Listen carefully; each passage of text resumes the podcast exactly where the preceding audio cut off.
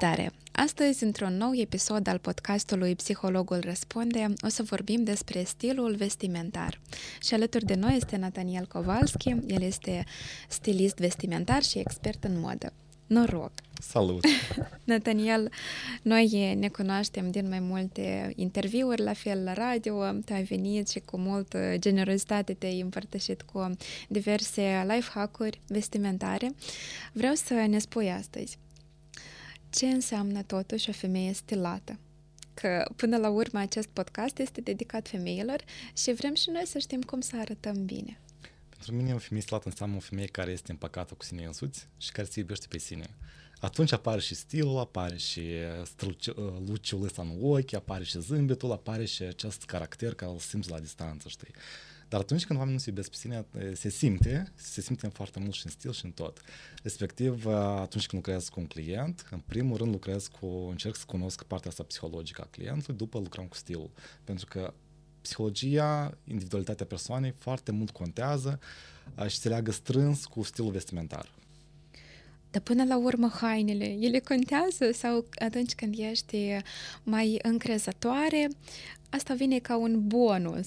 Cum are loc asta? Sau totuși uneori e invers, ca să fii mai încrezătoare trebuie să îmbraci o haină mai frumoasă. Ai dreptate. Sunt, ca să știi, două cazuri în care sunt ambele valabile.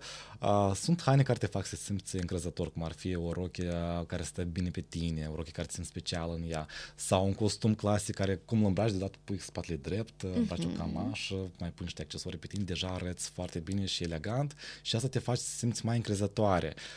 Sau deodată cum te pun pitocuri de îndată simți o altă ținută, te simți mai elegantă și mai importantă, poate, într-un care sens. Respectiv, hainele chiar au un impact enorm asupra mood-ului nostru de dimineață. De exemplu, mă îmbrac dimineața, cum mă simt fix la începutul zilei.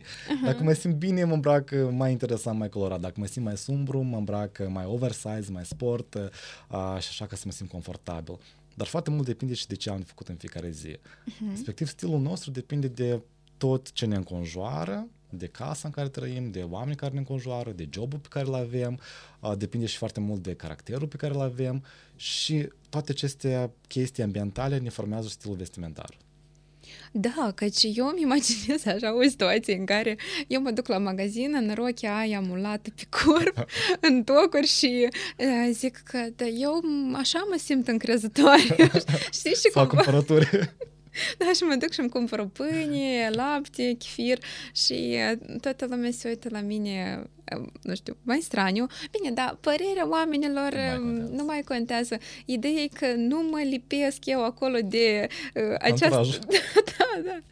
Imaginează să lucrez taxatoare în costum clasic, la cravată, cu papion sau... Oh, dar știi că, iată, să ne abatem un pic... Cred că ăsta e talentul nostru și ne abatem de la subiect, dar odată mergeam în transportul public și mi-a dat tichetul un domn care era îmbrăcat atât de frumos, gen pantofiori, bine, nu de ăștia care te duci la nuntă, nu pantofi de mire, dar pantofi clasici, avea o cravată neagră, era îngrijit, curat și eu am rămas cumva cu o stare că, măi, omul ăsta mă respectă. Nu știu de unde a apărut asta. Ok, însă și hainele care au culori clasice, ele te fac să te simți într-o altă ambianță și ele cumva impun un oarecare respect, că atunci când ești îmbrăcat clasic, tu arăți și mai serios și arăți și mai autoritar, respectiv, simți emoția care transmite haina, pentru că fiecare haină transmite o emoție, o careva. Și e important să te îmbraci conform emoții, mai că nu cred că ar fi tare valabil pentru un taxator să fie îmbrăcat în costum.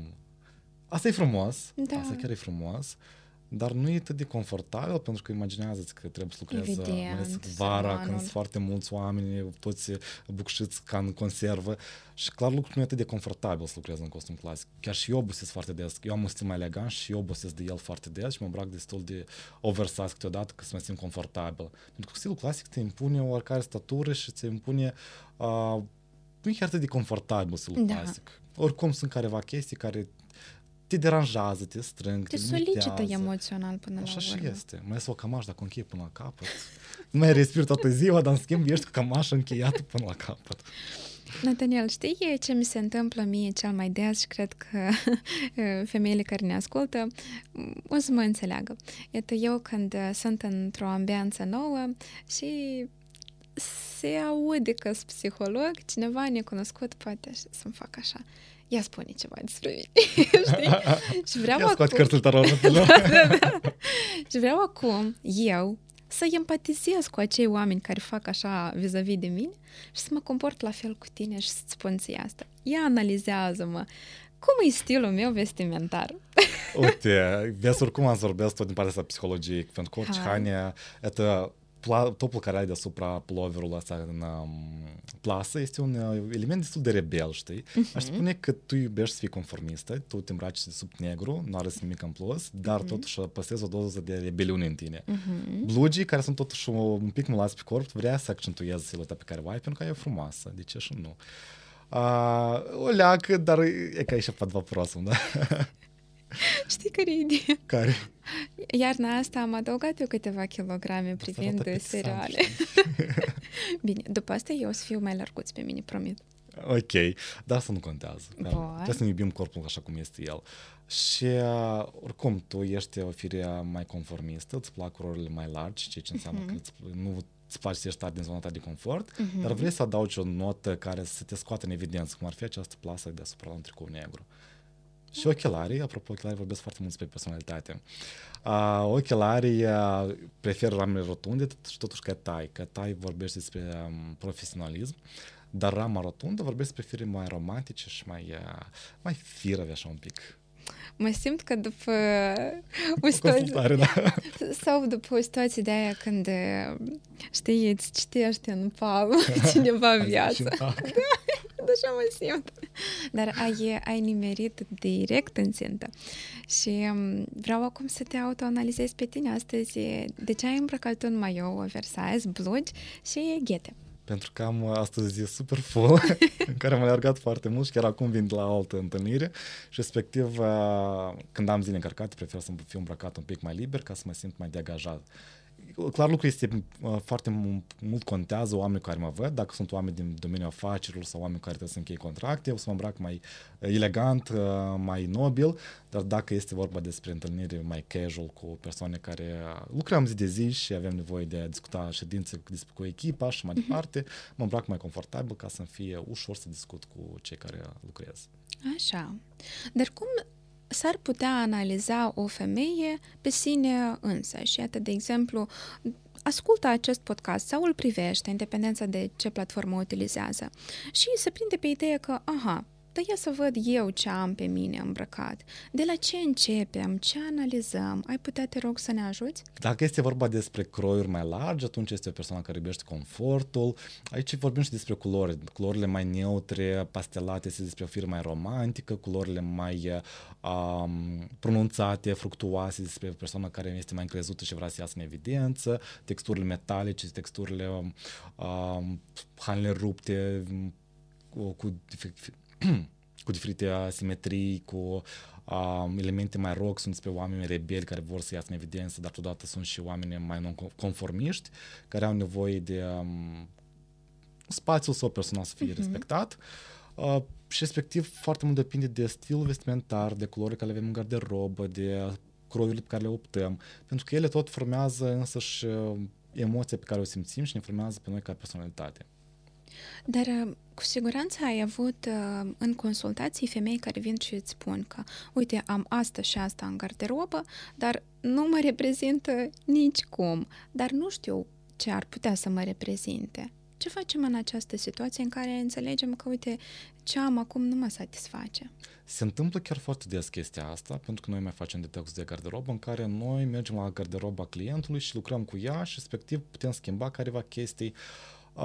Stilul evoluează, noi evoluăm ca personalități și multe haine putem să le avem din trecut. Când am fost o personalitate, am avut un caracter, respectiv în timp s-a schimbat caracterul, s-a schimbat ambianța, s-a schimbat oamenii care ne înconjoară, am schimbat poate și jobul, poate și țara am schimbat în care trăim și toate aceste schimbări duc la ce că se schimbă și stilul vestimentar și avem nevoie de o altă garderobă.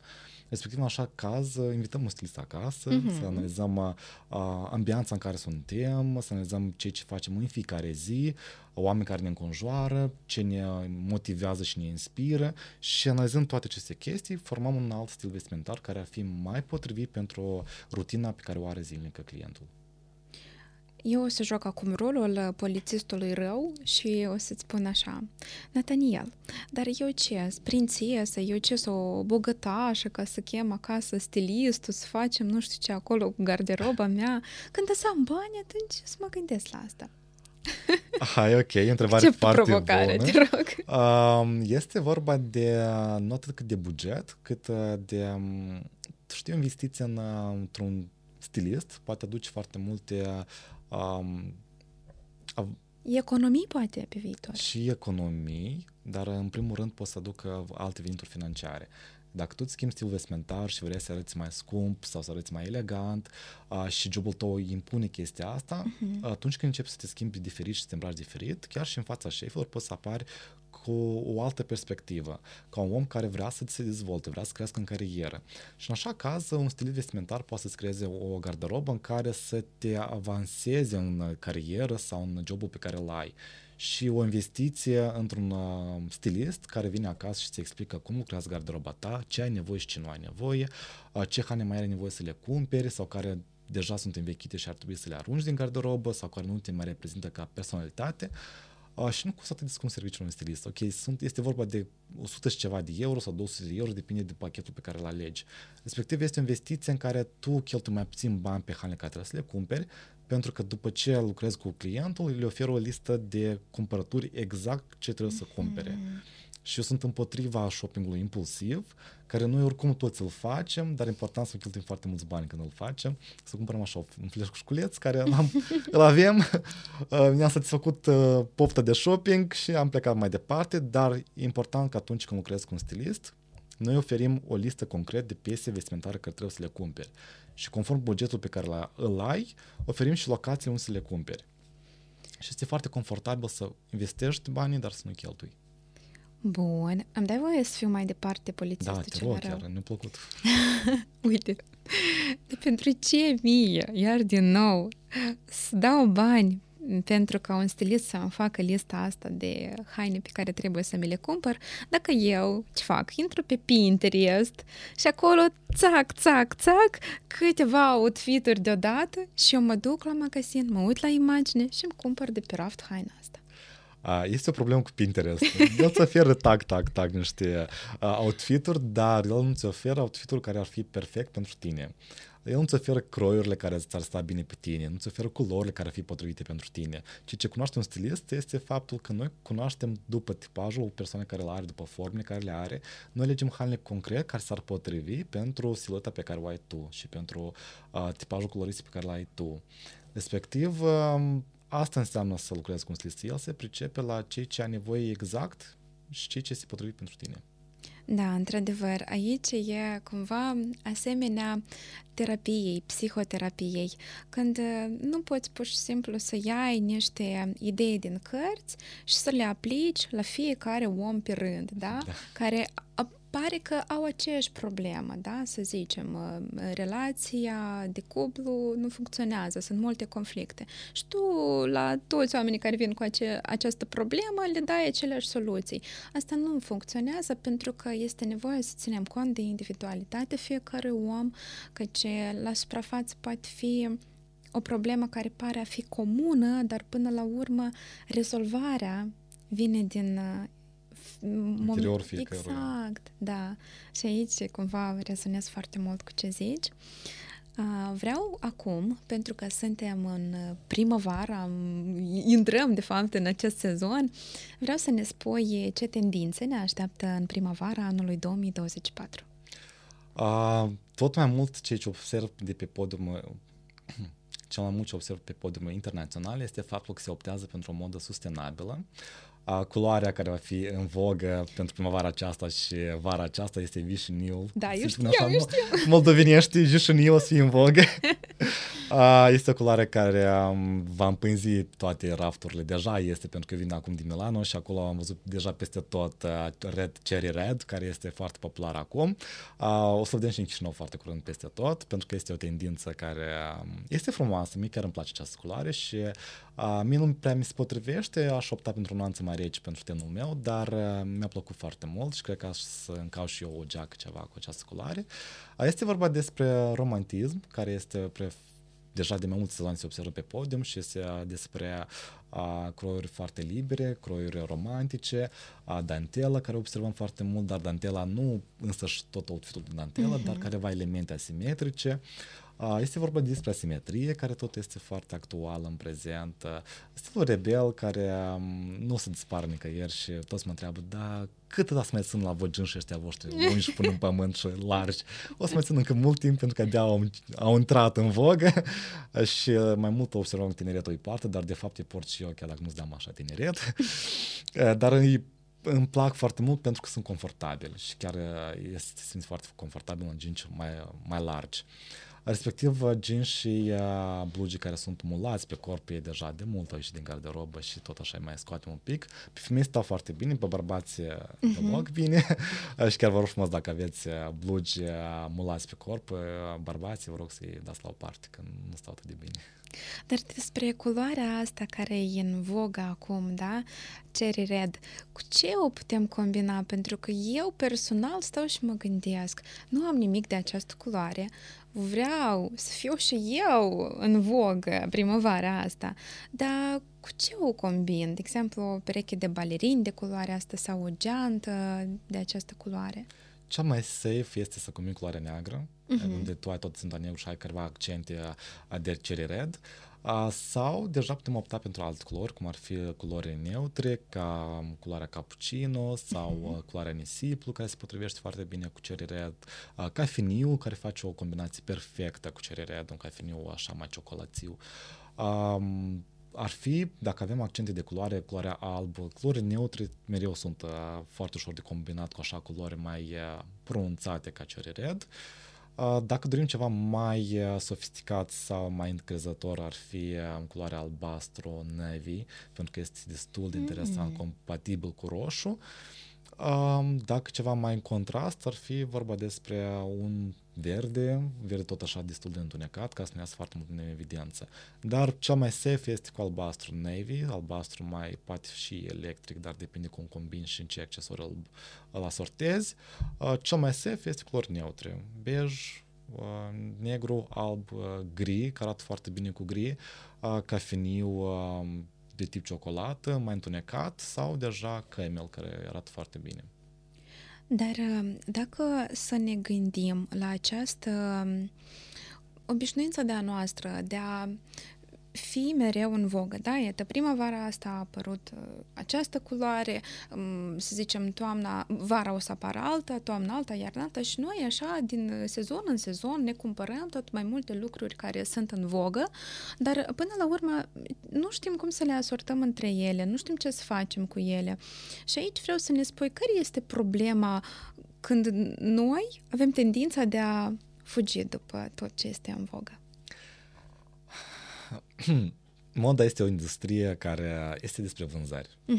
Ceea ce vedem noi, fashion shooting-uri, prezentări de modă și așa mai departe, asta este doar deasupra toată această industrie, este doar ceea ce apare pentru masele, publicul masă. Dar de fapt, dacă să ne aprofundăm în industrie, tot ce se face pentru vânzări și chiar aceste tendințe se creează pentru a mări și a spori vânzările. Se analizează foarte bine piața, tendințele care sunt deja în public, se analizează foarte bine consumatorul, ce își dorește consumatorul, care ar fi dorințele lui, chiar se preconizează și dorințele consumatorului în viitor și cum ar putea ele fi motivate ca să apară și să cumpere. Respectiv, tot ce este modă și tendința este despre vânzări. Toate tendințele care apar acum în prezent se gândesc cu 2 ani înainte să apară pe podium sau să apară chiar în vânzare.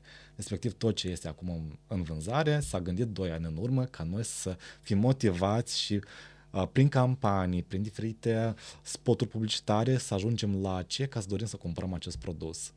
Respectiv, ceea ce vrem noi să cumpărăm în prezent, noi ni s-a introdus psihologic în decurs de 2 ani ca să ne se creeze o poftă de a cumpăra acel produs. Și atunci poate apărea ideea asta că, ok, eu o să fiu nonconformistă, nu mă interesează nimic legat de modă, mă îmbrac așa cum este și atât. Asta tot e o extremă, nu? Da, și tot este o tendință de a te îmbrăca anti-fashion. Este o tendință care tu nu vrei să respecti nimic, este un act de rebeliune în care tu îți dorești să fii diferită de ceilalți. Și tot este cumva o asociere cu moda, pentru că tu oricum alegi să îmbraci ceva pe tine. Aha. Dar diferit de ce îmbracă alții. Și tot faci parte din cei care vor să iasă în evidență, dar altfel. Sună foarte interesant. Până la urmă, îmi place foarte mult la tine și cred că și femeile care ne ascultă o să aprecieze asta, că tu, de fapt, promovezi sustenabilitatea și shoppingul rațional, nu compulsiv, și vreau să ne spui un pic mai detaliat ce înseamnă sustenabilitate în domeniul, iată, industriei fashion.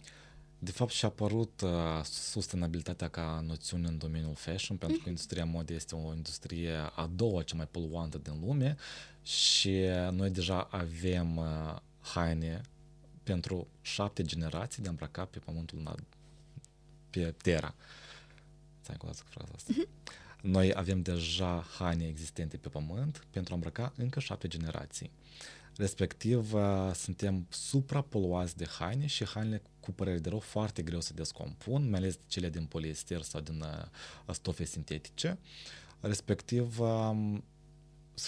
sustenabilitatea este gândită pentru a fi o soluție a industriei ușoare și ce ar însemna faptul că folosim stofe mai calitative, care mai greu se uzează, facem colecții mai mici, mai reduse la număr, îmbrăcăm o haină, optăm pentru calitate care se poartă în timp, dar mai puțin pentru cantitate care este acum trendy și acum am purtat-o și optăm pentru branduri mai premiale care oferă această calitate.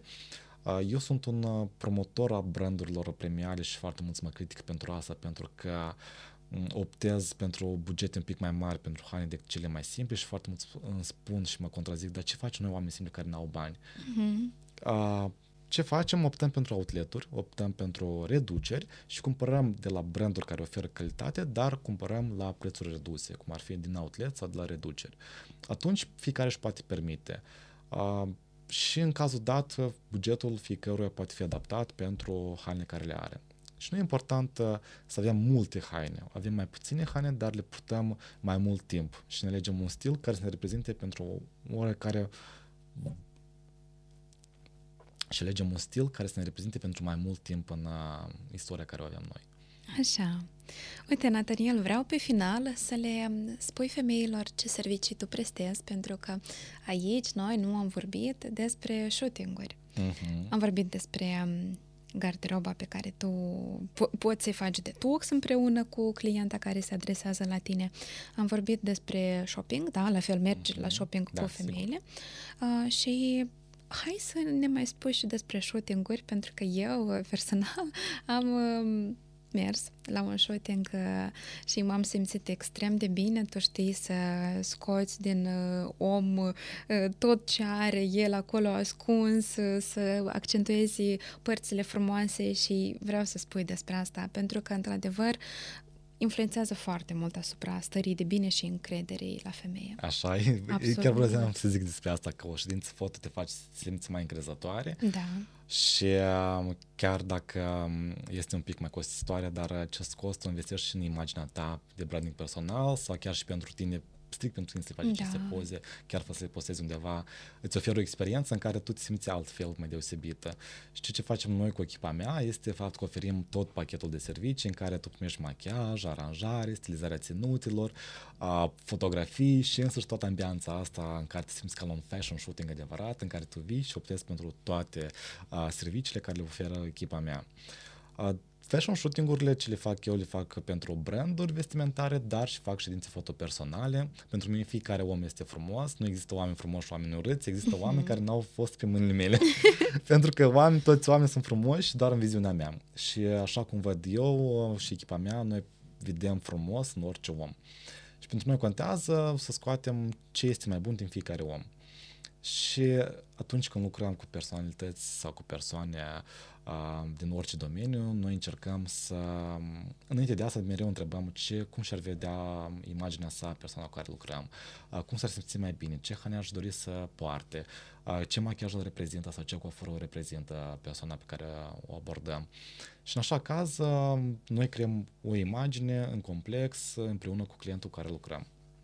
Eu vreau să mai zic un feedback că atunci când am ieșit de la shooting, mă simțeam așa de parcă mi-am sărbătorit ziua de naștere, nu știu de ce, pentru că alături de tine, echipa ta, m-am simțit tare specială, știi? Și nu era ceva fals, nu... Cei ce mi-ați ales voi ca eu să port era foarte organic pe mine, mă simțeam foarte bine și chiar mă gândeam, eu niciodată nu mi-aș fi ales așa haine pentru că nu aș fi avut curajul, dar voi cumva m-ați analizat și v-ați gândit că asta i s-ar potrivi și eu într-adevăr m-am simțit tare bine în ceea ce m-ați îmbrăcat voi. Totodată vreau să sugerez femeilor care ne ascultă, ne privesc, să nu aștepte 8 martie ca să-și facă un cadou, dar să își dedice timp și să investească în starea lor de bine, pentru că e vorba și despre starea asta psihoemoțională, nu doar despre haine, cum ai spus și tu. Și pe final vreau să te provoc să le transmiți un mesaj femeilor, pentru că se apropie data de 8 martie și vreau să văd ce ai să le spui. Și să spun, pentru mine foarte mult contează iubirea de sine și vă rog frumos, iubiți-vă așa cum sunteți, pentru că sunteți tare frumoase.